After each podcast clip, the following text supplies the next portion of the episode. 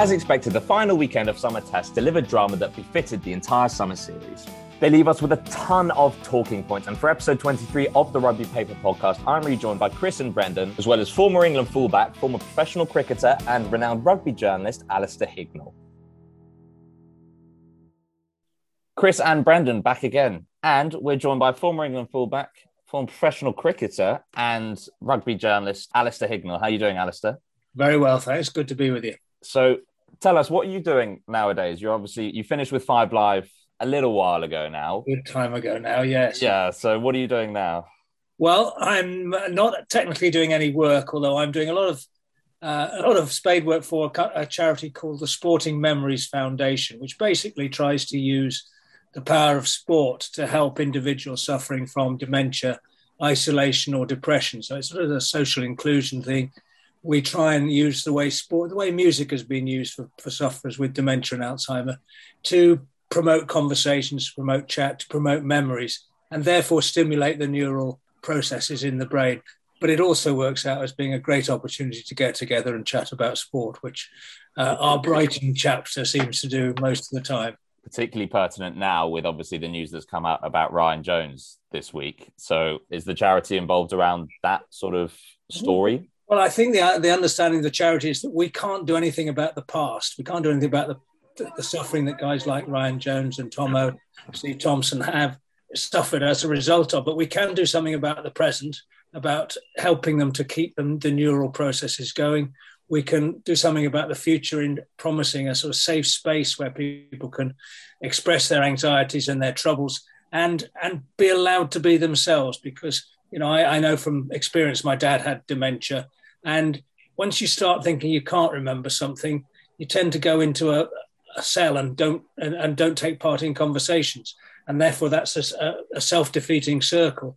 And you end up not really being able to converse at all. So our aim is to use the sport and the memories and the ancient muscle memories about sport to connect people with their past and to keep them talking and therefore confident in themselves and therefore able to do do more things that's that's the aim and for those who don't know too much about dementia, myself included. It is those sorts of conversations and reminders that really help to mitigate its impact. Yes, it is because you know one of the the bits that you lose is is your memory or your or your ability to, to retrieve facts from this wonderful computer we have in our heads called a brain. And once you you struggle with that, you, another part of your brain says, "Oh, you can't do it." And therefore, it's a, it's a question of saying, yes, you can. There are bits of incredible pathways. Like, I don't know if you saw any, um, a piece about a, a music teacher in Sussex who has Alzheimer's, but he managed to compose a piece of music. And it's incredible that his memory, his brain memory, lasted longer in certain areas uh, in his music area. And it's certainly been de- demonstrated and being more and more demonstrated that sport has the same effect. It's something that's been a huge part of people's life, either as players or as supporters. And it's something they remember because it's quite often associated with good memories uh, and and other things that stretch on from there. So the, the use of sport to keep people uh, sociable, talking, remembering, uh, and part of society is is a, a, we hope what we think is a very vital thing to do. Yeah, absolutely. And forgive me, perhaps you mentioned, but is this more rugby centric or is this all sport? Absolutely not. No, it's all sports. The Sporting Memories Foundation. In fact, the um, the Professional Footballers Association have joined, and they've created a safe space for their former professional footballers who maybe have headed the ball too much or whatever. Yeah. They have their own meeting group. So it's not a question of, you know, being besieged by autograph hunters or the equivalent of. So the, the professional cricketers are talking to us as well.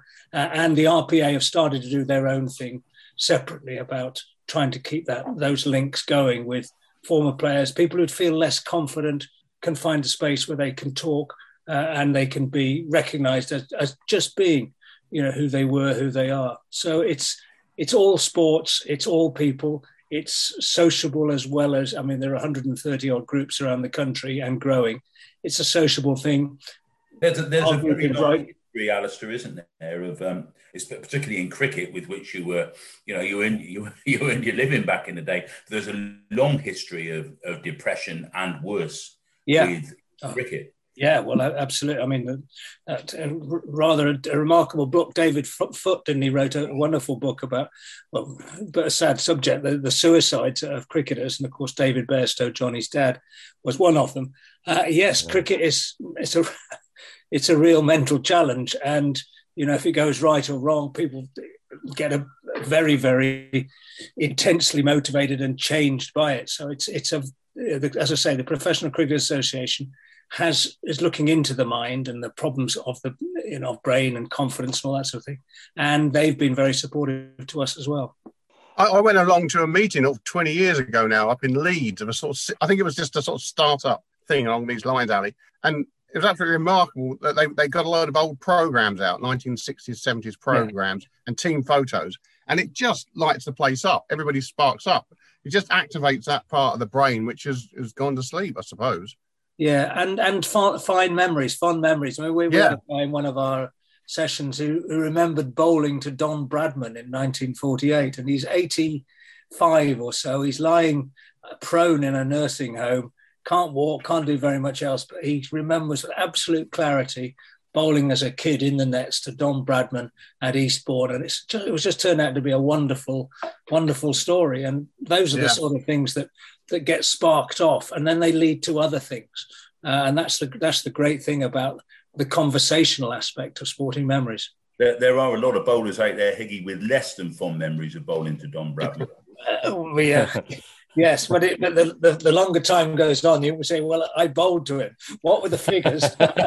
no, that really is a remarkable project. And you said it's less about changing the past, but more living in the present. So I suppose you use the past to resuscitate a certain sense yeah, of living yeah. in the present. Um, we've left that to the scientists. I mean, the, the, scientists are doing some great work, and you know, there was that scary film about American footballers and chronic trauma. Yeah. Uh, encephalitis or whatever it was, and that's going to be discovered amongst rugby players. In fact, I think the Ryan Jones story suggested that he had had got it. Those are things we can't do anything about. Uh, the scientists may find a cure, they may find a way of ameliorating things, but in living in the present, when you've got dementia, it can be a very scary past because you suddenly forget. Yeah. What's the name of that thing? And and you suddenly forget where you are or that sort of thing. So to, to have the confidence to to think you can communicate is is very very important and that's what we're dealing with those who've got dementia in the present and those who fear they might get it in the future we've got most of our group don't have dementia at the moment um, but we're we're all a bit scared we might have we might get yeah. it yeah. So we use the memory sharing and the communication and the friendship to hopefully mitigate against it in the future. And on the football front, and I promise we will talk about the summer test, but this is a fascinating topic. On the football front, it was introduced this week. There's a law being trialed. You're not allowed to head the ball yeah. at the age of 12. I'm oh. guessing that's outside of your remit and you're not necessarily involved in the implementation of a law like that. But is that the sort of thing you want to see introduced in sport in general? Well, it's it's a a hot potato of a question because you look at all the, the brutal collisions in rugby, and we're going to get on presumably to talk about that. Yeah, I mean the, the head contact. Rugby is struggling with the laws, how to actually make things safe, but also retain the, the qualities of the game.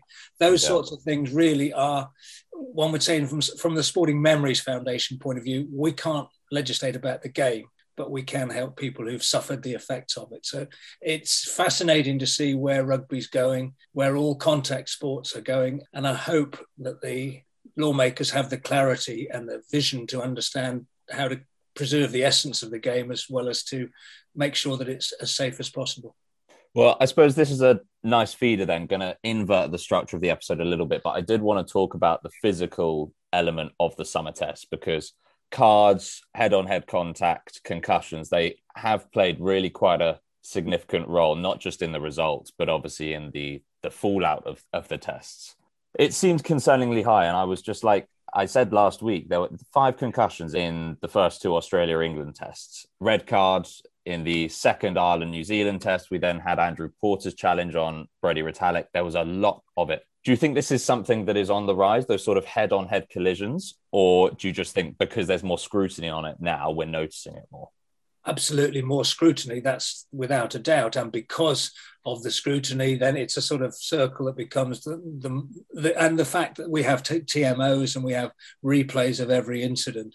Uh, in the past, maybe there was a lot of unsuspected concussions. There was an, an awful lot of head-on-head collisions that probably possibly went unnoticed. They're being absolutely put under the searchlight now. So we are seeing more and more of them. And it does appear that when you've got great big, huge men jousting in close quarters, unless they can bend their huge frame down, there are there's bound to be some head-on-head collisions. I don't know what the answer to that is. Somebody suggested put everybody in, in scrum helmets, but the experience of American football is that you know, people use the helmets as weapons then. So it's. It, and also, know. it doesn't stop the concussion, Higgy. It doesn't stop no. the brain accelerating and deaccelerating within yeah. that within that head guard. So it, you know, it might stop you getting cuts, lacerations, yeah. and that, but it's not going to stop you getting a concussion. Yeah, I, I, think the experience a few years ago when everyone started, including in in, in youth rugby, started wearing body armor. Yeah, you know, to sort of reinforce shoulder pads and the stuff around the chest, and suddenly everyone thinks they're JPR Williams. Yeah. But they, they, they tackle in a completely different way, far more aggressively, because they think they're protected. Yeah. And then you you just create it, it's the same song, you know, same tune, different song. You know, it, you just yeah. recreate the situation in a slightly different way. I, I, think the game has a massive problem with this stuff. Uh, but back in your day, Alastair, of course, the natural tackle was around the legs, wasn't it? Broadly. Well, absolutely, and we were, and everybody was trained to tackle to aim for that space just above the knee and below the hips uh, and drive into the tackle. And, and there was an awful lot on safe tackling uh, uh when we were taught. But also, uh, looking back, uh, I don't think I ever practiced tackling because you want to save yourself from the game. You don't, you don't, you don't, want to, don't get hurt in training. That was my idea. So why would you practice tackling? Wait till the guy runs at you. You got lucky there. We used to have a tackle practice every Tuesday. Yeah, it was hellish. Yeah. I, I, saw a video once of Mike Rafter at Luke's, and yeah. he, he, was surrounded by a circle of Lukies, eight, and he was in the middle, and he was given one minute, and he had to tackle as many of them as he could yeah. in 60 seconds. And he was like absolutely punch drunk at the end of it. Yeah. So they, they did used to practice, but maybe I just avoided the tackling practice. I, I, remember Rob Andrews saying before the, the famous 95 World Cup semi final when England were Jonah Lomu out of the tournament and no one had ever seen anything quite like it. He said they'd had one session of drift defence before yes. that meeting with the All Blacks, but of course, then was that they all trained to drift away from Jonah Lomu. so, yeah. so it was an, an, interesting technique. Yeah, yeah. Well, I, I, think our our tackle practice was you take JPR. Yeah. yeah. Do you think then that tackles have got higher since players have added that size in the in well particularly in their upper body and they feel that they can knock players backwards through the through an impact hit and you you know you see the the pick up and drive hit which is the one that starts low and you drive up but obviously the Courtney Lawes hit, where you literally just shock the the other player's body from you know almost the chest area. I suppose that didn't used to exist in quite the same degree.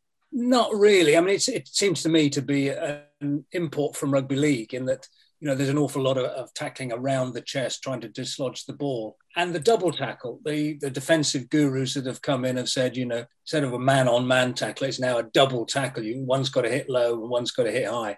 You couldn't both hit low because you'd knock each other out. So, yeah, the, the, the increase in, the, in fitness and, and in defensive strategies has, mean that, has meant that it's much more than a one-on-one tackle than it used to be, perhaps. And it's the double tackle, the, the knocking of a player from both sides uh, when he obviously can't see both the tackles coming. That is much harder and if you double tackle someone, one of you's got to go high. It's also true, Higgy, isn't it, that the, the, the idea now, as as Oliver says, you're looking to dislodge the ball as they do in league, but you're also trying to stop the offload. Yeah, that wasn't that wasn't such a massive part of the game back in the day because an effective tackle around the legs, bringing the ball carrier to ground, yeah. you then had a ruck where you yeah. had every chance of, of, winning the ball if you were yeah. there in numbers quickly. Yeah. But the numbers game around the ball has yeah. completely gone away.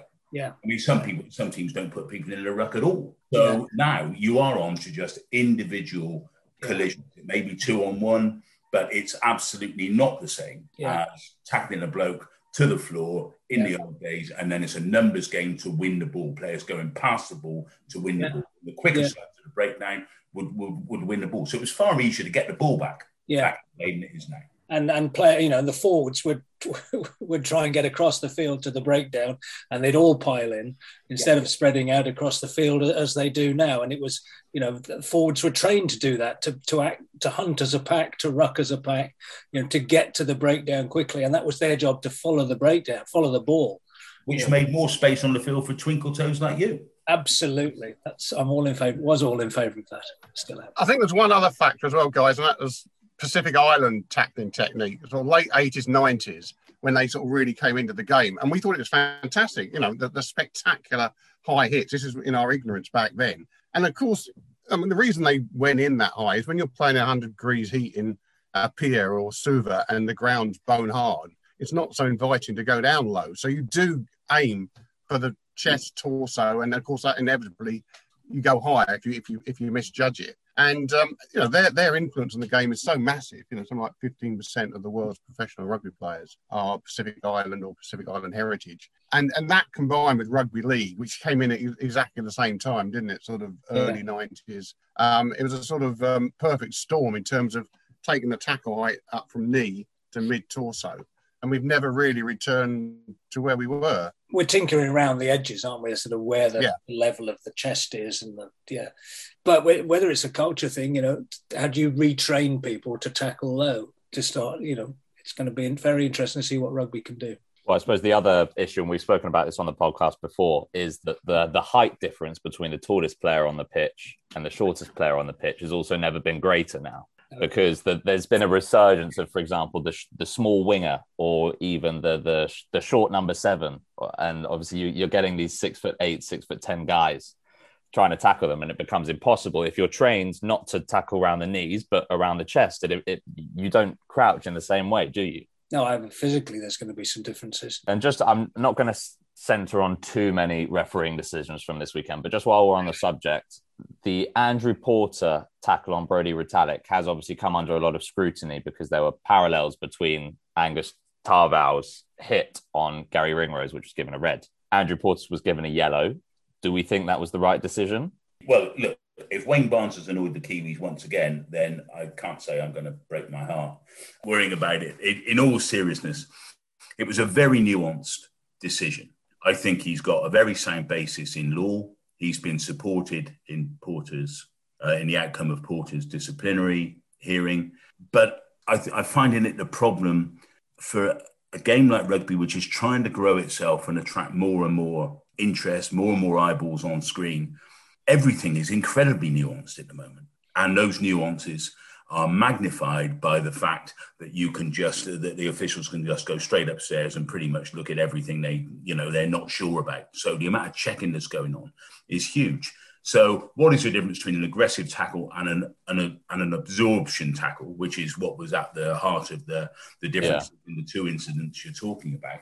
Yes there are differences. And if you want to study it in the way some people study law then those differences become clear. I think barnes was absolutely right in, in, in, in essence to the letter of the law.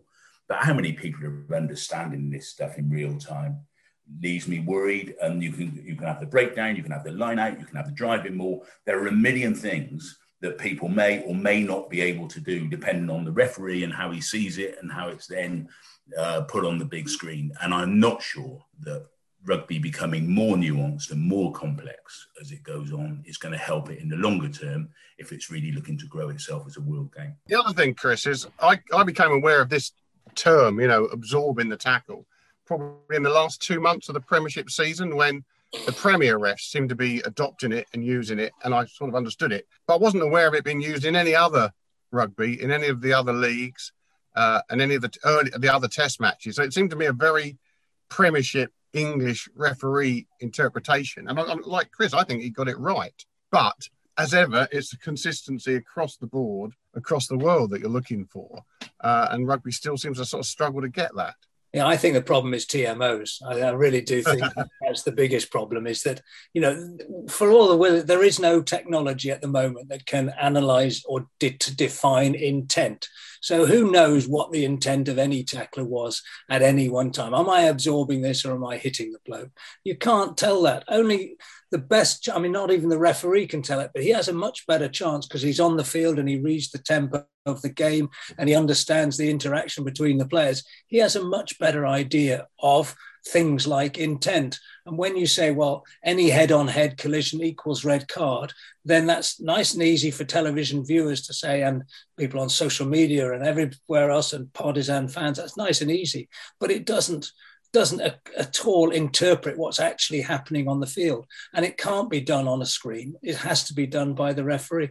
So my logic might even take me to say, let's ban TMOs altogether except for try decisions. No, no, no. The referee no. decision is final. The referee is right, even if he's wrong. That's what you know. That was a thing that was drummed into us at school. That you know, we, the referee might be that might be biased to one side or whatever, but you, you respect his decision. And and how can a referee decide when they do all those try touchdowns and things? There's a whole lot of areas where it's still not. It's you know you can look at it 15, 16 times on the telly, and it's still not decisive enough. You're far and you're wasting a lot of time. You're far uh, better off saying, looking at it, you're, you're the judge sorry, Higgy, looking at it purely romantically, I think I think the glory of sport is based around controversy yep. and about the fact that you feel you were robbed last time. I mean, the whole Wales New Zealand rivalry yep. stems back to one dodgy try call with a bloke in walking shoes who, who, who, arrived at the scene about half an hour late in 1905. Yeah. And they're still whinging about it. There's still there's still moans about the famous 1978 dive out of the line out by Andy Haden yeah. which gave New Zealand a, a, a, a match winning penalty and, and, and indeed a grand slam, I think, um, uh, as it turned out. The, the, this idea that every decision has to be correct because the game is so important. It doesn't really work in the way that these things are framed. If we go back to cricket for a second, you're limited to a number of reviews. Yes. Yeah. Well, that's philosophically incoherent. If yes. you want every decision to be correct, you should have unlimited reviews. Yeah. Because you can use up your reviews in the first three overs and spend the rest of the day being robbed blind. Yeah. Well, that's that's all entirely. It's in, it's just incoherent. Yeah. And I do I do have some romantic sympathy with with Alastair when he says, "Let's just get back to the referee's call," and you shrug your shoulders and say, "Right, we'll get our revenge next."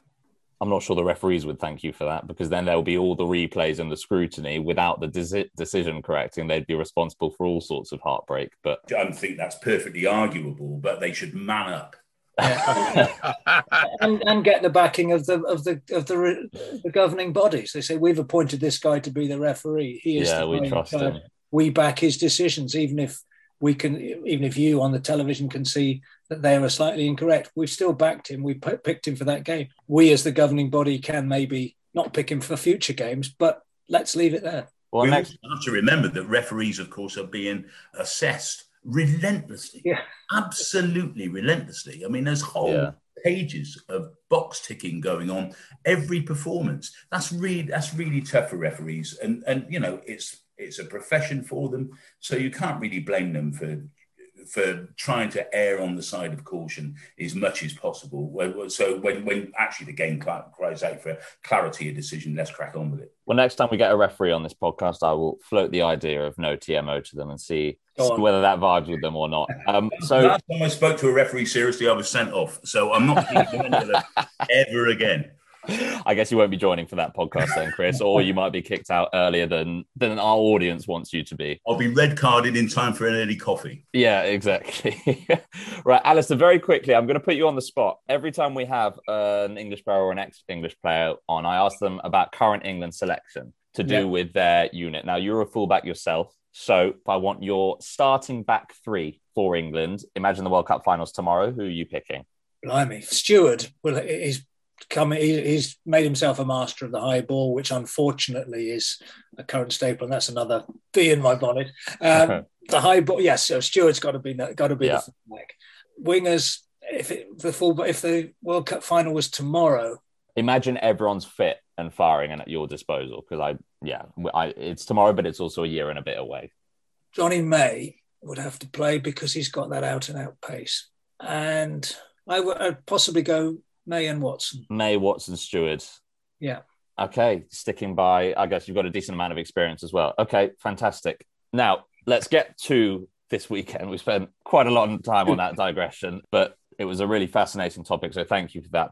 So yeah, let's actually let's actually talk about the summer series now. Now, first of all, I want just a general overview. It was a pretty damn good summer series of rugby, and it's had its critics, but this weekend it kind of really met the standard that the first two week- weekends had set. And what's particularly exciting, we commented on this last week, and Alastair, I'd like to hear your thoughts on it as well, is how close the north south divide is in terms of hemispheres. Now, we had four narrow 2 1 wins. Overall, the aggregate score between Northern Hemisphere, Southern Hemisphere, this is taking the four series, including Scotland, Argentina, Wales, South Africa, Australia, England, New Zealand, Ireland, 280 points to 282, North versus South. So, it, you know, it's so, so tight. And obviously, you've got eight of the nine best teams in the world there, France apart. You've got Ireland, South Africa, and England obviously taking series wins, potentially showing that they can challenge France, particularly Ireland. What I'm saying is that we're gearing towards a World Cup that is surely one of the most closely cut ever. Would you agree with that? Absolutely. I think that, um, you know, the, the, way Ireland actually won in New Zealand was a fantastic ex- exhibition of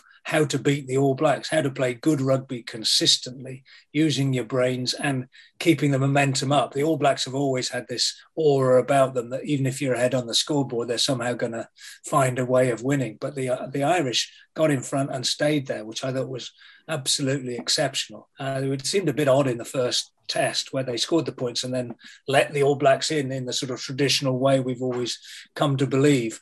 So yeah, the Ireland were great. England weren't that convincing, but I'm one of these people that looks at England, uh, sort of expects them to lose or expects them not to play well, so that I can always be pleasantly surprised. But yes, there are signs that, that England are getting it there. I'm still worried that they're not really creating scores. They're not scoring tries. Marcus Smith's interception try, couple of short range ones. You know, they're not creating in the way that the other teams are but very good performance. Wales battled hard, but I didn't think South Africa played that well, as well as they can do, or as well as uh, their reputation will will will ensure that they do, and they'll certainly be a lot better come the World Cup. But yeah, there there is a lot of hope that the that the World Cup, the next one, will be much more. We'll have better, more quality games. And the main story, obviously, is Ireland and getting that series win on New Zealand soil the week after they get their first win on New Zealand soil. Now, first of all, Brendan, just say something on, well, what a game it was, right? It was, it was terrific. I mean, we, we had a, a, long chat about this last week, didn't we? And we, we just wondered, we thought perhaps Ireland had gone into new territory. We're expecting a massive All Blacks comeback. And it never quite happened from the All Blacks, did it? You know, as, as ever, Ireland out of the blocks brilliantly. Um, I think I read somewhere that the first 20 minutes uh, of the three test matches, they they won 20 0. You know, they didn't let New Zealand in. And that's what you've got to do against New Zealand. You've got to get off to a start. Uh, and when New Zealand did close, they had, you know, that, that, that really good third quarter where you thought, hang on, here we go. Ireland got proactive again, went on the front foot. They needed to score another 10 points, and that's what they did right there and then. So historically, it's fantastic. It's up there with the 37 Boks and the 86 Australian team. And I think it's also worth pointing out that the two matches against the Maori was was significant. You know, to take Maori on in midweek matches before the Test matches was pretty brave, and they and they came out one all on that. So happy days for Irish rugby. You know, I think they will kick on from this. I don't I don't see the traditional mid World Cup dip happening this time. So I think they'll they'll go into Rugby World Cup 2023 in very fine fettle. One thing that really struck me about the Ireland side is I think you're absolutely right to identify that last 20 minutes or so, last quarter now, whenever it was, because the All Blacks were on the surge then. Mm. Mistake ridden though they were during the game, we've seen a dozen times, a million times, haven't we? Of, of All Blacks reading in a lead and then moving away, going up through the gears, moving away. So that was a fantastic display of discipline and cool headedness uh, from the Irish to come out in the way they did. But to go down to a couple of individuals, we've all known that the All Blacks are struggling a little bit to replace Nonu and Conrad Smith as a centre, as their optimum centre pairing, and they've not managed to arrive at that.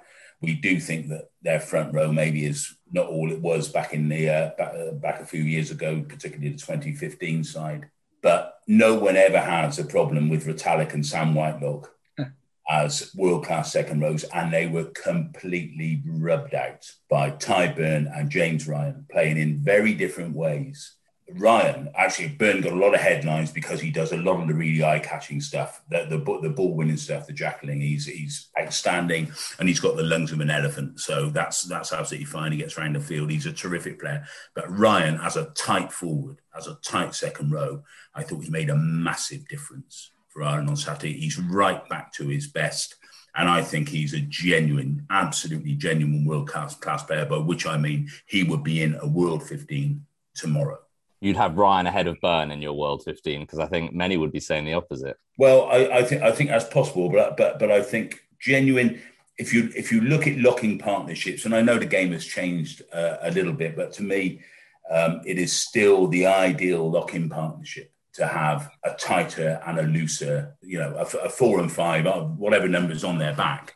Yeah, one, of, one, one of them got to play the Martin Johnson role and one of them plays the John Eales role. Your dream second row from heaven would be Johnson and Eales. I mean, I've never, I, I can't, I can't imagine that anything that I'm likely to see would be better than that theoretical partnership. But I think Ryan as a tight forward, and there aren't so many of them around because a lot of blokes play a lot of football these days. There aren't so many of those, and that doesn't mean to say he can't play football. He's a really talented player, but I think his disciplines and his attitude towards the game and his understanding of his role in that pack I think is absolutely outstanding. And he's right back to his best. He always looked a world beater at the start. He had injuries and a flat period. He's right back up there. And if he's going to continue on that trajectory to the World Cup, Ireland have, and you don't often say this about second rows, they have a genuine match winner. Now, Ireland are world number one. This happened about a year out from the 2019 World Cup as well. And there's a little interesting parallel. We've already spoken about both in this episode and previous episodes about Ireland classically peaking too early, and that was certainly the case in 2019. So, certain parallel there, I suppose. Brendan, you've already said that you think this won't happen again.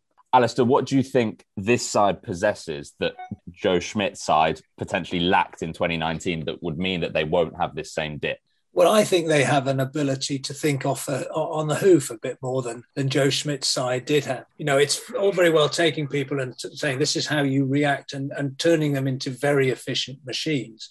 But thankfully, rugby is a game in which brains are necessary as well. And you need to be able to spot gaps, to work out overlaps, to create the space. And if you're still operating on the, the mechanical process of getting thing, getting the technique right, you haven't got time to do the, the thinking and the imagination bit. I think this lot have matured enough to be able to spot where the gaps are, to be able to think on the hoof, to adapt to what they see in front of them. And that makes them much more dangerous. The only drawback I would say is that we still don't know too, enough about uh, Joey Carbery. Uh, Sexton is vital to their to their creative and to their their, their shape. Uh, and I think somebody needs to perhaps say to him, have a strategic injury for a few for a few months, and we'll put Joey Carbery in or another player. I think that's interesting, Higgy. Um, and everything you say about what Ireland are doing now that they weren't particularly doing under Schmidt is is absolutely correct. But of course, the key to that is the ability to inject pace into your game. And their change at scrum half. I'm not sure Jamison Gibson Park's the best scrum half I've ever seen, but what he does do injects real pace. He, has got some real zip about him. He he ups the tempo. He starts at high tempo, but he's got a lot more in the tank. And Conor Murray, brilliant as the things he was brilliant at. Yeah. Um, um, physical, box kicking, etc., etc., etc. You know, the snipe, the break, all those things he could do. But he was a bit one paced, and Ireland were one paced yeah. under Schmidt. I think they were they were a bit straight jacketed. I think Farrell and Mike Catt and whoever else is in that mix over there uh, just let them turn the taps on a little bit, but understood that they need a scrum half who's able to create the environment in which those things can be done. And let's not underestimate the effect of Farrell here as the coach. I was um, I was very taken with a few comments he, he made after the match because, like many, I thought this might be a tour too far this summer in terms of fatigue, Leinster players off the boil, three match test matches, two Maori matches. I thought this, you know, there'd be a couple of good performances, but it might go horribly wrong. And it seems he got them all together. They only had a three day camp. And he said, This isn't the end of this season, last season. This is the start of next season. I think it was a real mental switch there. So this is the start of the World Cup season. We go from here. And I think that was a, a clever ploy by him. And I think he's, you know, he's a great bloke, Farrell, but I think he's a cleverer coach than sometimes we give him credit for.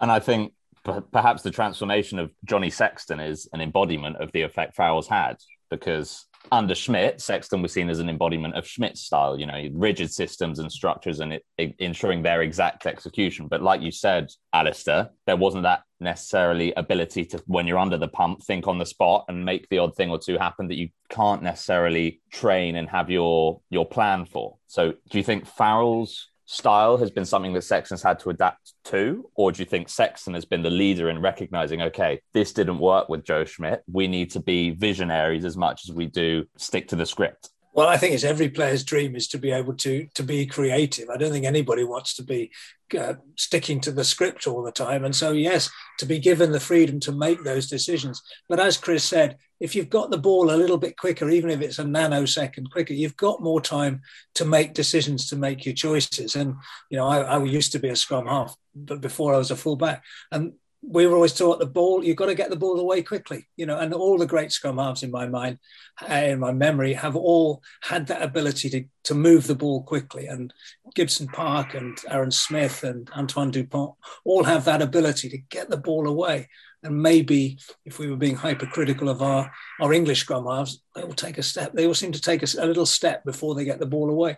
And that makes it much more difficult for those outside them. I don't, I don't know what the stats are, um, and, and if the stats ever become available, they may prove me entirely wrong. But my sense is that Ireland sweat a lot less for their points at the moment than they were under Schmidt.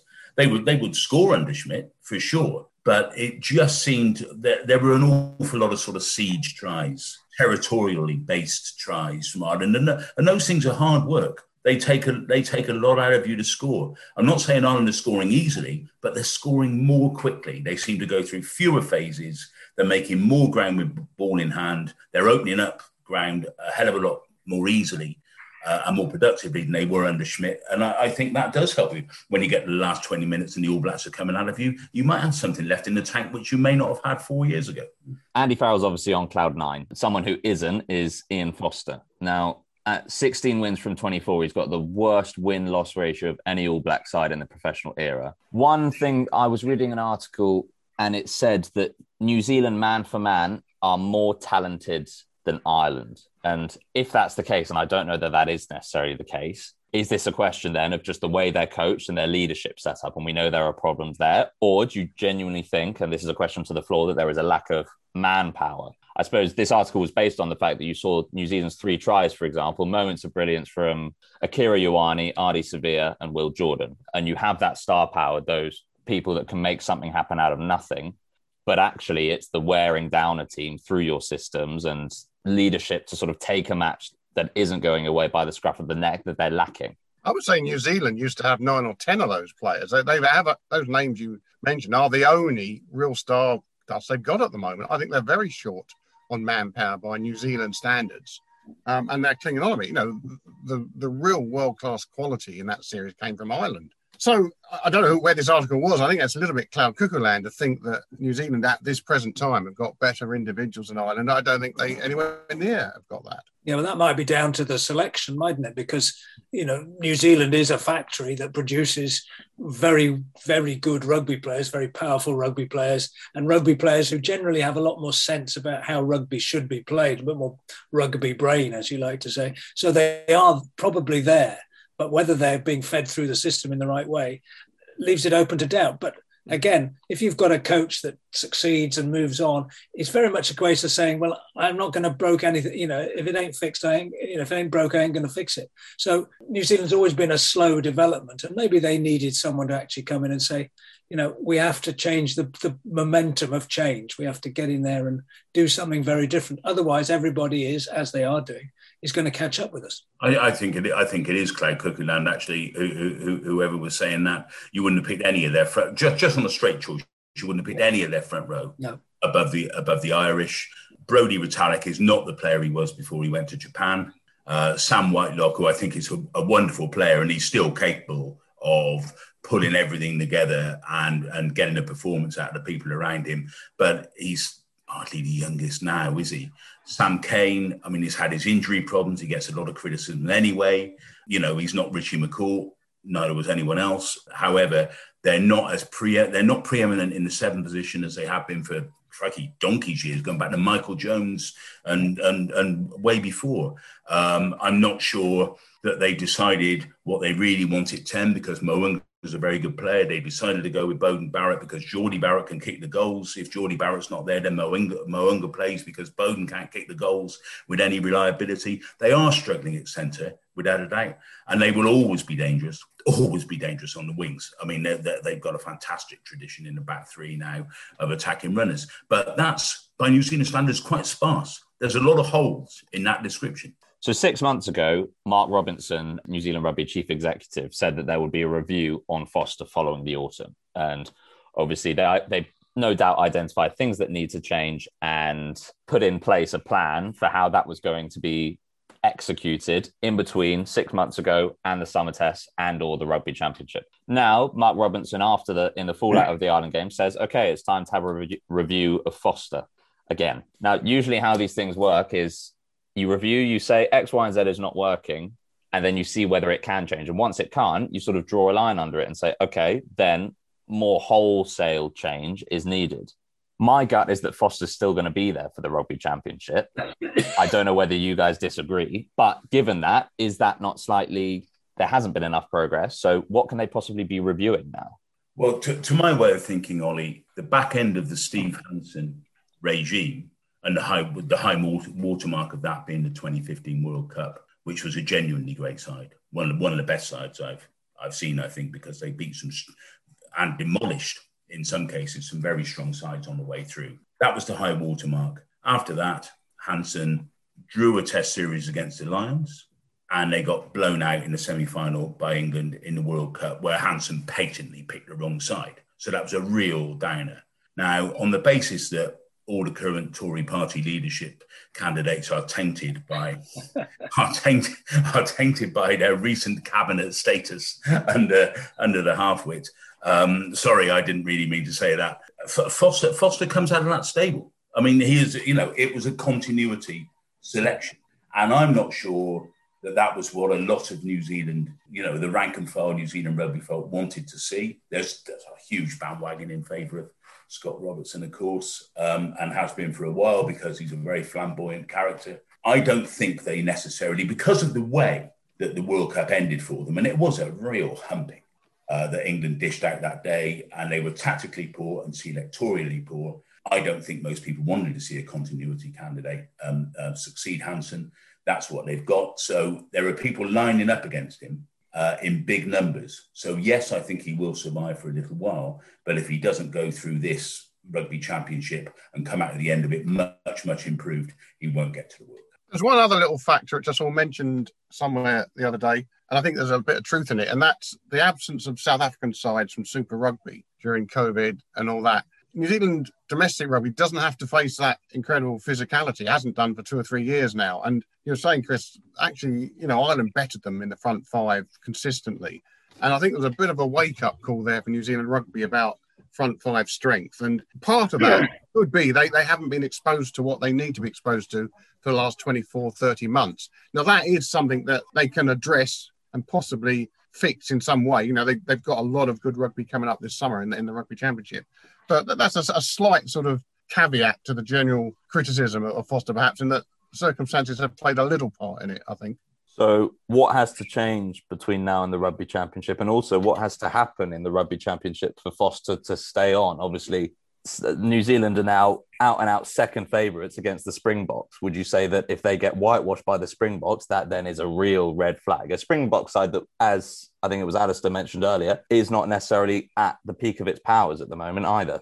Yeah, I mean, on the New Zealand statistics, he has to he has to win sort of at least four out of six or, or even more. But I think I think they need to see the, the team perform in a way in which people can recognize as the All Blacks. They don't make mistakes. They cash in when when they, when the when the opportunities are there. They don't let any of, any of them go uh astray. That's possibly been missing. Reason they're not as maybe they're not aren't as ruthless as the All Blacks were when they, they spot a weakness up front. They take you on. They deal with it. You know they they've always had this rugby brain that goes. Yeah, I know where the jugular is. I'm going for it. And this lot need to show that under Foster. There, there, are, there are a lot of questions for him to answer. I mean, we, we, we spoke about about Retallick, for example, and, and he's he's not the player he was. Certainly not the player he was in 2015. Is Aaron Smith the player he was in 2015? I don't think so. To be honest, I mean, I mean Dupont has, has moved miles ahead of him. Yeah, if, You, if you were going to put yeah. one, one, to five world scrum halves, Aaron Smith might be in it, but he wouldn't be at the top end of that at the no. moment in current form. And if you can't, it's the same with Eddie. Every other side of the world, if you can't find a centre partnership that you're happy with and that you feel is really going to be productive, Rieko Ioane, I mean, cracky, what a wing! You know, in the 2017 um, Lion series, my goodness, he looked a hell of a player. So as they did with Christian Cullen in the past. They've shoved him inside, they've shoved him into midfield. I don't think he's quite the player he was. So, so they've got a genuinely brilliant player playing out of position to my eyes. I think they've got a whole stack of problems over there. In typical the Rugby Paper podcast fashion, what will now happen is by the time the episode's out, Foster would have been fired and Scott Robertson would have taken over. So hopefully that hopefully that doesn't happen because we had that has happened before. We'll hear hopefully in the next week whether Foster will stick around. And then obviously we'll have many, many episodes on the rugby championship. So stay tuned for that. Now, a break from rugby proceedings. Now, Alastair, you know about this. We do a random rugby 15 section for our special guest. 15 questions, say as much or as little as you like. And yeah, when you're ready, we'll get going. Oh. Nickname. Higgy. Although Roger Uttley calls me the flying pig for some reason. reason unknown. Reason unknown. Okay. Best rugby memory best rugby memory winning my first cap. I think that's always the, always the best thing. But when you realise that you're standing and the anthems are going, this was at Brisbane in 1975, and the anthems are going, and you realise that you've achieved what you set out to do, what your parents, your friends, your coaches wanted for you, and all of those people in your various teams. So yeah, that you, you just can't beat it. Standing up and playing for your country, but when you first hear the anthem, it's incredible. Yeah, most embarrassing rugby memory too many. Do you want the commentary one or the or the or the playing one? Or kind of both. Yeah, okay. go on both. playing, I was at fullback making a comeback from injury. Shouldn't have played, but we had a second 15 game for Cambridge University against the University of East Anglia. And I was pretty tired and hobbling about a bit and really it was a very hot day. These are all my excuses coming out now. And um, they kicked the ball ahead. It was going to go into our dead ball area uh, behind the try line. Nobody was really chasing it because they thought, oh, there's the England fullback. He'll touch the ball down and uh, we'll get on. We'll have a 22 dropout. But I was feeling very tired. And I thought, blimey, if I bend down, it's going to be painful getting back up. If I flop on the ball, how will I get back up? So in my head, that's when I let's be cool and show them what an England fullback does and just side foot the ball over the dead ball line. And I did that, except it refused to go over the dead ball line. and their winger, who was lolloping up behind it without any real hope of doing it, scored a try um, which was entirely gifted to him by me. So that was that. That was that. When the commentary moment was was I was presenting the Rugby World Cup in 1995 in South Africa, and you're always as presenter at the end of a, a match. It was at the, opening game, South Africa Australia. At the end of the game, you start to throw the, the, cues around to people in different areas. And you're relying on the director telling you where to go next. But unfortunately, the line went down and I was left looking at a camera, unable to know where I was going to go next. Was I going to throw to South Africa, to Bloemfontein, or to Durban, or wherever? And I was staring at the camera, knowing that 10 to 14 million people were looking at me as I was searching for words, and my mouth went. And I rushed out with a, we're going to take a commercial break, but do come back afterwards. And I turned to the cameraman and said, That was awful. And he pointed at the red light, which was still on. And he said, 10 to 14 million people are aware that it was awful. So that was my worst moment. Fantastic. Uh, pre-game tune. Pre-game tune. When I my first year at Cambridge, I had one of those tinny cassette players, and on a Saturday morning, I play one one of the only two cassettes in my possession, which was the a free band free. So it's either be All Right Now or The Hunter. Nice. Post game meal. Post game meal. Um, it's got to be at Bristol. We had the worst food ever, but we, we were doing it all together and it was bangers and chips. Or actually, no, the, the best post game meal was way, way back when I was a prep school boy. And we were allowed to have chip butties, white bread with lots of chips inside, wrapped around it with salt and that sort of stuff. And yeah, it was sensational. Best player you played against? Best player I've played against, Gareth Edwards. Best player you've played with? I'm going to be controversial. The, the best outside half I ever played with was a guy called Alan Wordsworth, who played for Cambridge University. And he was one of these guys that he sent something and the rest of you had to react to his lightning quick brain. Played once for England. He, he didn't get many many games. He's an incredibly light guy. He's about 11 stone, dripping wet. But he had this brain. And this is my first introduction. I was a scrum half until I went to Cambridge, became a fullback. And just playing with this guy when he opened up possibilities and I could try and run into the gaps was, was best. I think he was the, the best player I played with. He was, he was a lot of fun. Favorite player right now? Favorite player right now is Antoine Dupont. Rugby idol. Uh, as a kid, I went to, to watch South Africa play England at Twickenham, 1969, and uh, Dawie de Villiers was the name. He had a great name. He was a great scrum half, and I thought he was the, the brilliant thing. I was a scrum half at the time, and so Dawie de Villiers would be would have been the the aspiration let the record show that when I said rugby idol, Chris Hewett was pointing at himself. Um, I take it he he doesn't factor into the debate. Not yet. Not yet. Okay. Favorite stadium. Favorite stadium for atmosphere, Millennium Stadium or whatever it's called. Uh, brilliant stuff. Not for commentary because uh, it's so noisy that it's very difficult to hear yourself think there. But yes, in terms of of real atmosphere and a bear pit sort of atmosphere, yes, I would say uh, the Millennium Stadium. Favorite gym exercise? Uh, you're talking to the wrong bloke here. uh, so I'd like to like to say the, that my favourite gym exercise is where you you have your back straight and your head up and you bend your knees and you engage the core and you get hold of this machine and you lift it slowly up with both hands.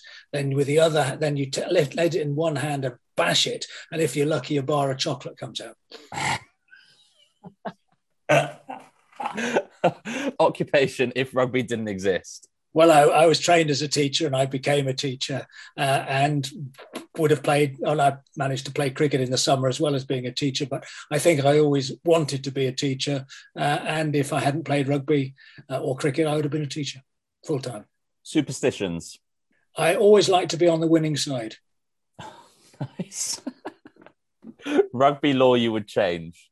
Uh, rugby law I would change apart from banishing all TMOs, yeah, I would my, my my bee in the bonnet at the moment is that rugby's a possession game, a handling game. So if you kick it away, you're sac- you're surrendering your right to have it next. So I would have a rule which says once the ball's been kicked, the next thing that it touches either has to be a member of the opposition or the ground. Right. So you're not allowed to comp- contest your own kicks. You can't do these kick passes and all, all that sort of thing. You, okay. So box kicks, you give the defender the right to to have the ball because you're giving it away. If you yeah. want the ball, you hang on to it. Very interesting. That's definitely a new one. Best th- and lastly, best thing about working in rugby. I'd like to, to quote Dudley Wood here, the former secretary of the RFU, the great global Freemasonry of rugby. But I think that translates to mates. Nice. That's a very, very esteemed way of putting it. Great. Thank you for doing that, Alastair. Let's get back to the rugby now. Let's get on to Australia versus England. There's no doubt Ireland made a statement. Alastair, I'm going to come to you here. Do you think England have made, obviously not of the same scale, because beating this Australian team on home soil is not quite of the same magnitude as beating any New Zealand team on New Zealand soil. But is this a statement for Jones to silence his critics, or you remain slightly unconvinced? I remain unconvinced. I think um, they showed traditional English qualities of battling hard and, and fighting when the when the going gets tough uh, as they did against Ireland at Twickenham when they lost a man early. So yes, they showed all of that great resilience and the, the, ability to, to batter people. But to score tries, I'm still unconvinced of the way in which their, their attacking machine works. Um, Marcus Smith scoring an interception try, the others at close range. Over reliance on that rolling maul, which I've always detested, uh, but it's very productive. Of course it is. But yeah, how are we going to create tries? How is it going to work? And the Smith Farrell axis it's got so many things going for it in its favour, but it's yet to, in my mind, to really spark and create the attacking op- the attacking opportunities out wider for the for the runners. And okay, they've chopped and changed as well, but I think that's a real area where England have got to work on is when they get the ball is how to co- to create points with it and not just rely on Farrell's boot. They have to work out how to score tries. I think that points that tries topic is really interesting actually because if we think about not just the six na- well not just the summer series but the Six Nations as well this whole year I think the number of tries that England have created not through the rolling ball, you could probably count on one hand. Mm-hmm. I can think of Marcus Smith's against Scotland, Freddie Steward against France, Henry Arundell uh, in the back end of the Australia game, and uh, Marcus Smith's intercept against Australia. You know, maybe I'm missing one or two others. But where's this got to come from? Uh, you know, we speak about England's lack of attacking intent, and now we've got that Smith Farrell axis. Are we now saying that actually having two distributors and lacking that punch outside is maybe not the formula? And also, plaudits have come back out for Marcus Smith, partly because of his try. You know, the Sky um, video they posted saying Smith inspires England win. I don't really buy into that. Like his tactical kicking, especially, was kind of found wanting on Saturday, as it was throughout the series. And so once you get the likes of Henry Slade, Manu Tuilagi coming back in, that 10 12 axis becomes more, much more difficult to justify. I'm, I'm in a lot of favour of playing a, a, a, ball playing 12. And if, you, if, you, if you're going to pick the beast, and in today's game you need a beast somewhere, you stick him at 13. I mean, uh, people, people, I mean, Manu Tuilagi, I'm more of an international 12 than Manu Tuilagi is. it is an absolute joke because the only two things you're going to do with Manu is send him at the middle.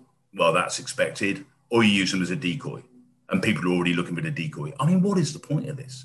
Seriously, you stick him at 13, where he's played all his best rugby, all his best rugby, and he's running into a softer underbelly of the defence. Soft underbellies don't like the look of Manu charging at them. The All Blacks used to do this all the time. Your Joe Stanleys, your Frank Bunces, your Bill Osbornes, your Tana Umagas. None of them played 12 because they couldn't pass the ball and they had no kicking game.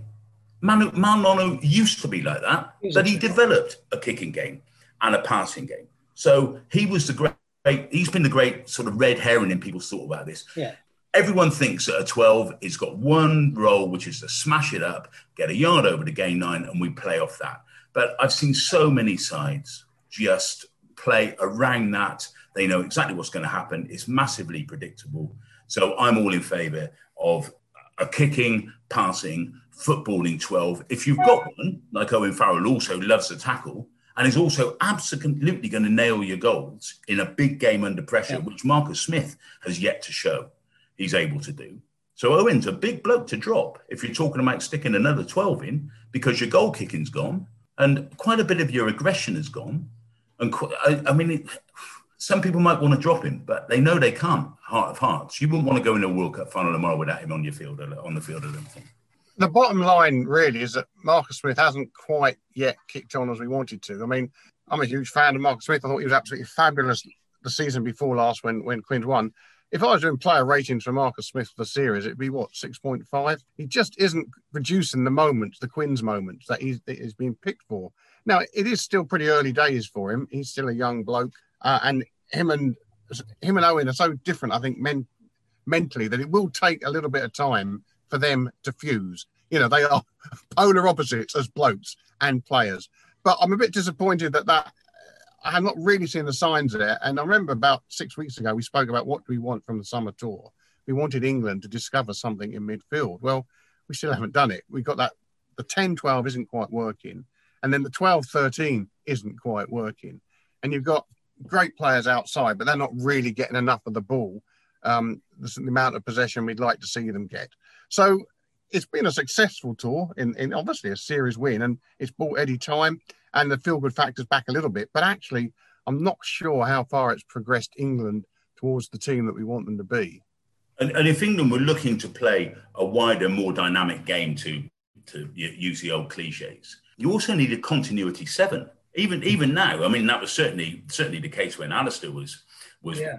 playing back in Edwardian times. Um, um, the continuity sevens were crucial. And yeah. just to go back to Ireland for a second, people still don't give the bloke the credit he deserves. Josh van der Flier has turned into a proper player. Yeah. A, a, brilliant player. He's terrific over the ball. He misses very few tackles. His long range support play is quite old fashioned in a way. I mean, I mean, it's almost like the old Michael Jones type stuff when he was playing in a different half of the pitch to half of his pack. Um, I think that that's a big thing. And, and England have some good sevens, but I'm not sure that they're continuity sevens in the way I'm talking about because that's not the way England have been playing for since Eddie Jones has been in charge. It seems to me that Marcus Smith is inhibited by the the environment in which he's found himself. He's not given. It seems to me, given the license to be creative on his own terms. He, it seems to me that he's he's got the captain just inside him. He's a little bit inhibited by having to do what the captain says because it's all about the, and the, you've got to, if you've got a, a, coach that says we get into this half of the field you play by numbers almost then it's very very difficult for somebody like smith to say god i see something let's go and you need people that can react around him and so that combination of 10 and 12 you need a 12 to go. I see what the i can understand what the 10's thinking and get myself into the right position to support him. And the same applies for all the people behind him. The, the 13s 14s 15s have to go ah the 12 is going to the 10 is going to do something. Let's work out the best way of getting there.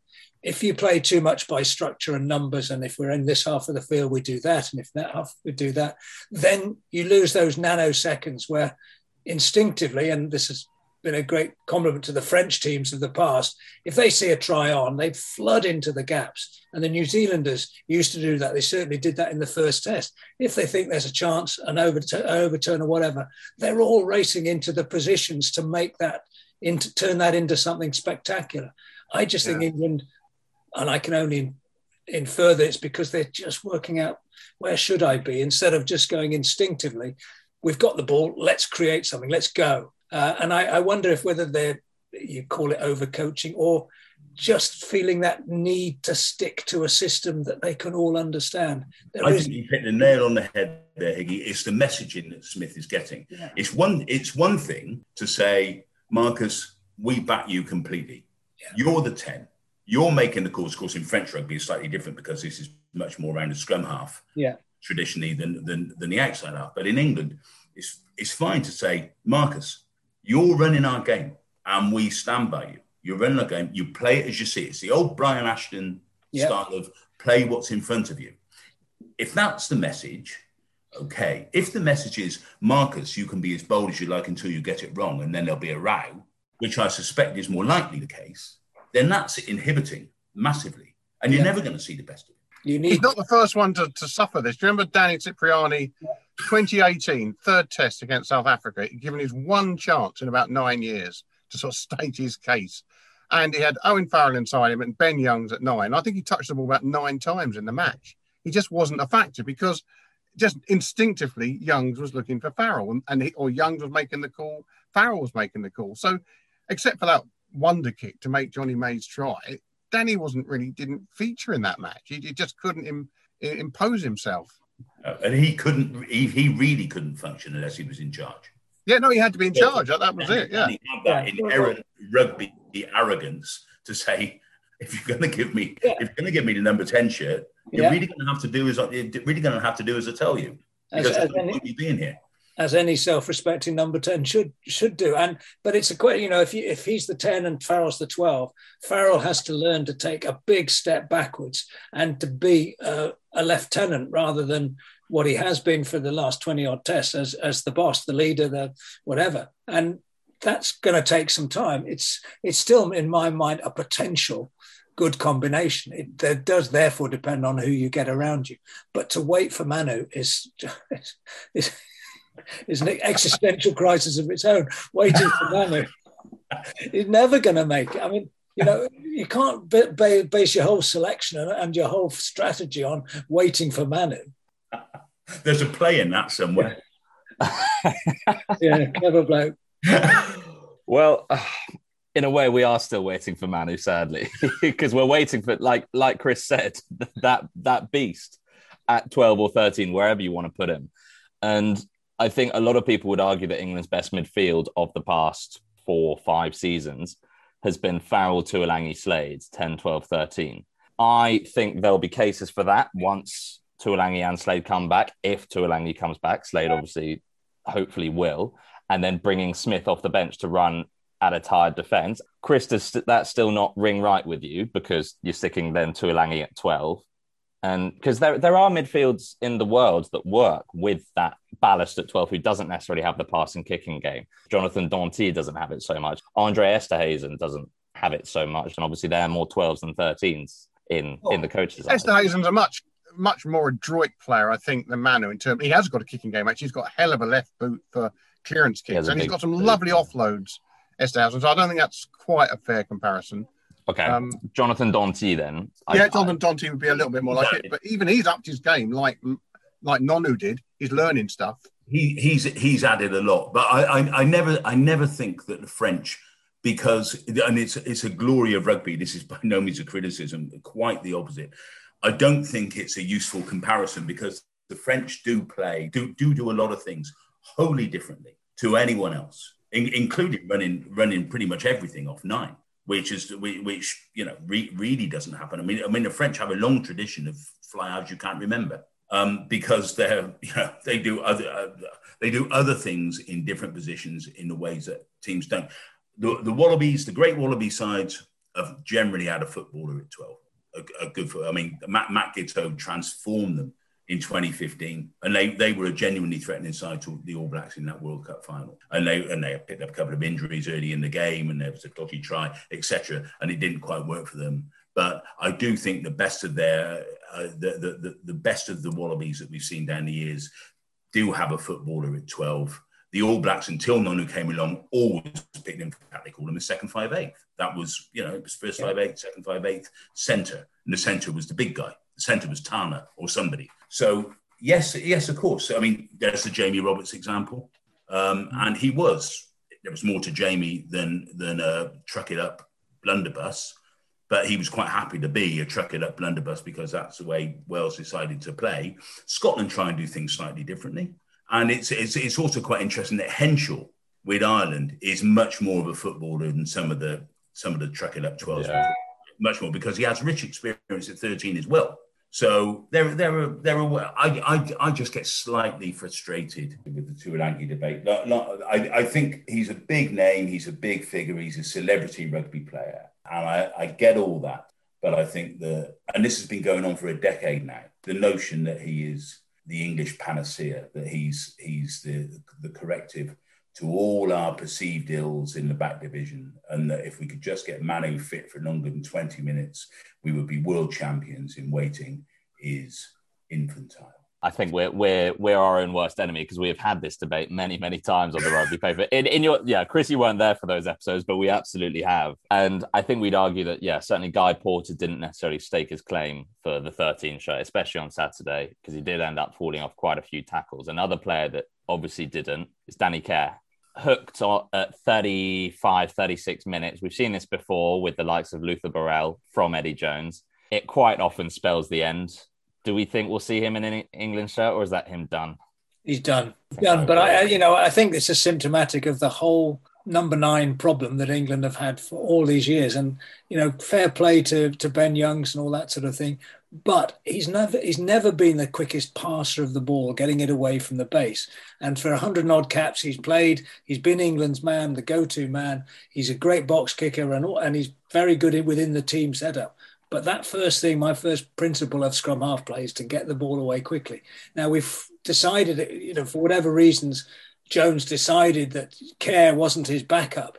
And then he's messed around with scrum half replacements and scrum people who can come in with experience. So your Dan Robsons and various others who've, who've had a go, but not been kept faith with. And so we're still at, we're at that point where care has probably gone out of the, of the equation.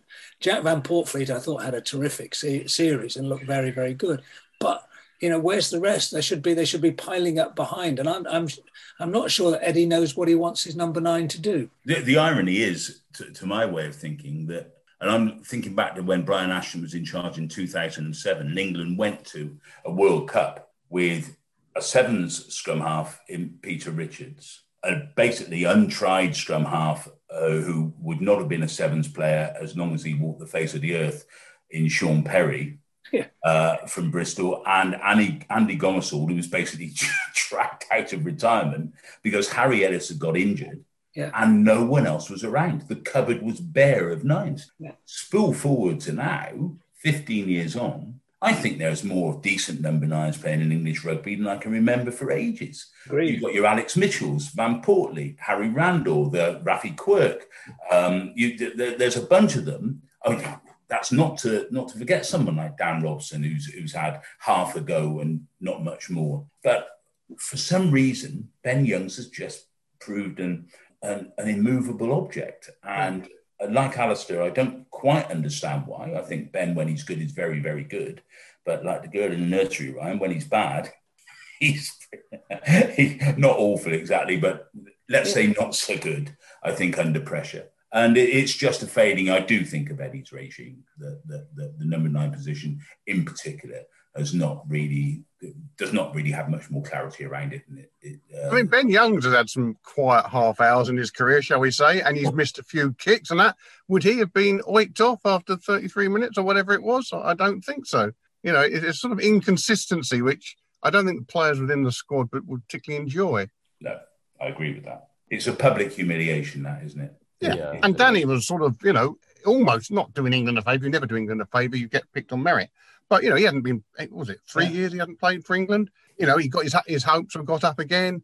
Instead of going off on a month holiday with the family, he's on tour with England. You know, he'd put it on the line again, and then he gets booted out after 33 minutes. Well, well, I do remember Phil Vickery being uh, replaced very, very early in a Lions Test match against South Africa in Durban when he when he was having a terrible, terrible. He'd had a terrible half against the Beast in the opening test, and to Phil's credit, he surged back partly through injuries, but partly because you know his his resilience was such that he made himself a live candidate for the final test and was picked. And he famously said about uh, the humiliation of such a, of being dragged off at such an early stage. He famously said, "Well, you know when you've had a crap match, when your when your mother and your wife send you a text saying they still love you." well, let's hope Danny's been sent those texts as well. a bit of respite. Now let's um let's lighten the mood a little bit uh, because obviously England did win win a series, and the spearhead of that was Courtney Lawes, man of the match on Saturday, and he obviously captained England and really led England in their two wins after going one 0 down. Is he nailed on for World Cup captain now? Do we think? And that's a question to the floor. Yes, I think you. It's too late to change now. I think you know he's obviously come in and shown something. He's now the leader. He leads from the front. He plays on the edge. Very, very good player. And I think they, if they now said, actually, Courtney, that was quite good, but it's not good enough, then they would be doing themselves a disservice and create doubts in the in the minds of the players as to what they actually need to do to be in favour or to be the captain. So I think England would do a good thing, as long as Eddie Jones survives, would do a good thing and say, let's stick with Courtney Lawes now until the World Cup. Three, four seasons ago, he was a starter. You wouldn't have had him earmarked as a future England captain. Obviously, he's one of the more quiet characters. So, where's this come from?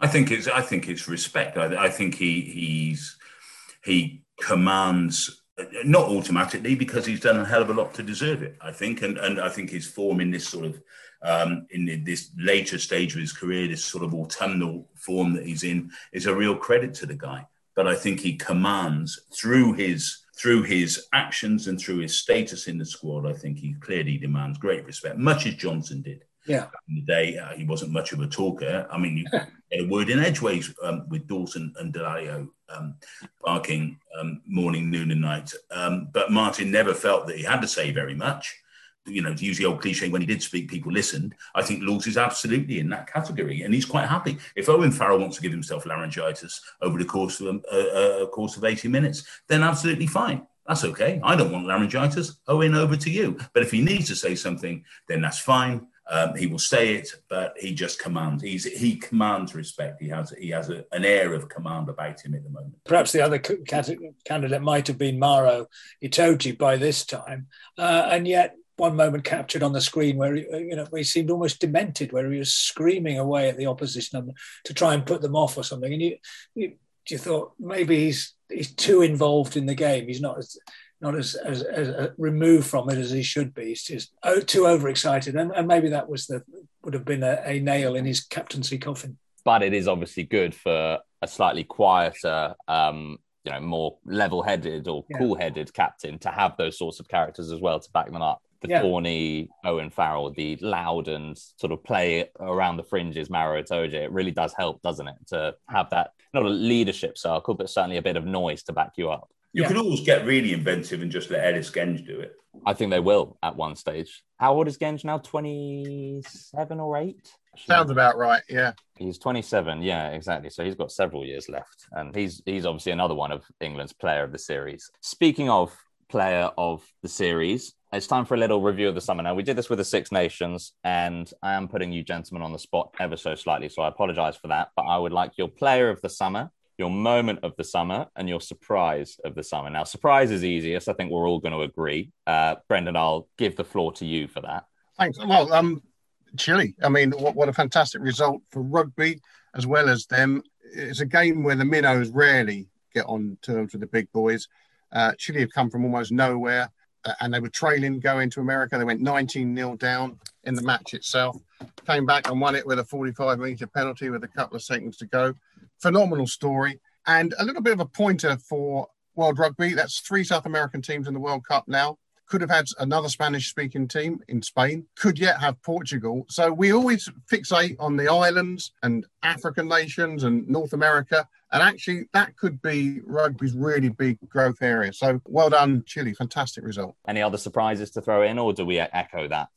I, I was I was I was surprised at the slightly one-way nature of um, the second test uh, uh, in Argentina when Scotland pretty much ran. It was a strange old series, one one way or another there, and of course it was a slightly a slightly odd-looking Scotland side. I was surprised by that particular game and the way it unfolded, uh, but absolutely nothing compared to. I mean, the Ch- the Chile result in the if you can have a quiet seismic event, it is a quiet seismic event, and I, I, I think Bren's absolutely right. It is it is a real eye opener. And I would also say that World Rugby, while they will consider this to be a fantastic news about fantastic news about the global spread, given their ambitions for rugby in the United States, I think there's a big chunk of World Rugby will be thinking, "Oh my God."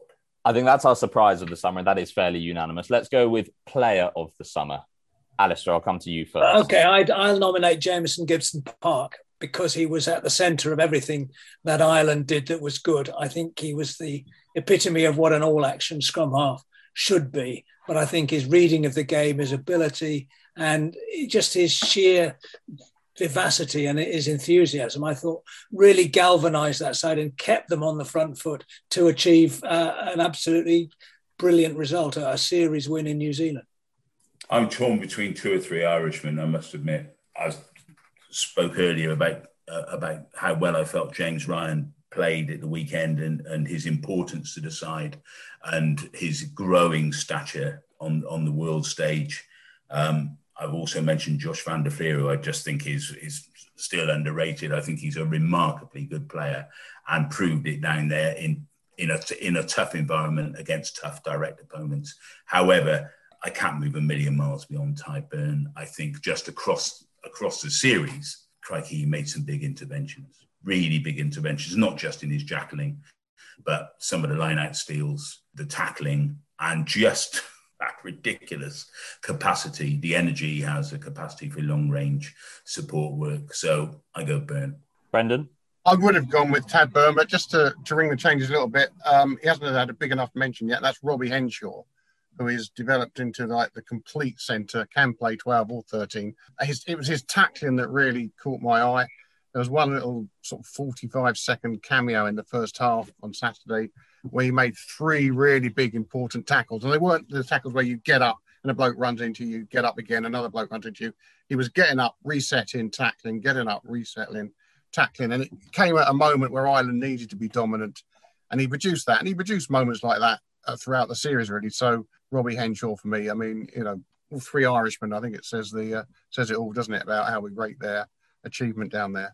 Yeah, absolutely. I think it's only fitting that it's an Irish clean sweep, isn't it? And lastly, uh, moment of the summer, we're not allowed to say, we've touched upon Chile already, so something that isn't Chile. Can I dive in there on that one again? It's still on an Irish theme. Uh, I think it was about 15 seconds left. They're 10 0 up. It's a scrum. So Ireland have won the match. There's no way back for New Zealand. The whole Ireland squad emptied the stands, came down onto the touchline, and Peter O'Mahony, a hard bastard of Munster rugby, tough man, on the, on the touchline, sobbing his heart out. Absolutely couldn't believe what had happened, overcome with emotion, beating New Zealand in New Zealand. And of course, he's had defeats down there. He had the Lions tour, which didn't go well for him. Captain the first test, then got dropped. A lot of emotional input into that win for Peter O'Mahony, and uh, well, well deserved. And what a moment! Yeah, I was going to go for I was going to go for the closing seconds of the Irish game as well. I mean, the, when they knew that they'd finally put the the All Blacks to bed, and the celebrations and the knowledge and the, the sheer joy was brilliant. But it's also brilliant for for world rugby because it's proven that the All Blacks can be beaten. Nearly as big as when England went down there and won in the cake tin with only 13 players on the field at various times. You know, they went there and proved that they could beat New Zealand on their own soil. And that's how important that sort of result is. It means that you you will develop the confidence to think you can take them on on any stage. And, and that would be so good for Irish rugby. I would I would say, and those are those are two very good points. Twice in two weeks, the much criticised and hugely under pressure Sam Cane had to assess his team's defeats immediately after the games, and he did so with extraordinary generosity, complete honesty, hands up. They were better than us. We weren't good enough to beat them. All that stuff that you hear so rarely now from from anyone, especially in those flash flash interviews, which are tough to do and he knew he was going to be asked hard questions. He could have gone fishing for some excuses. He didn't. He was completely upfront. We weren't good enough. And I think whatever happens to Cane and his captaincy, I, I admire him for his honesty there. Yeah. And obviously a great emblem for what rugby does that so many sports don't necessarily have to, the, to quite the same degree, isn't it? Great sorry for putting you guys on the spot. There wasn't much forewarning there, uh, but thank you very much for doing that. Now, let's actually wrap up now. Um, yeah, that was a fascinating episode. That might be our longest ever. But Alastair, it's been great having you here. And Chris and Brendan, hopefully see you next week. Hopefully see you next week. Good, man. Rugby Paper is available in stores on Sundays or through a digital subscription, get it delivered straight to you. We will see you next week for episode 24.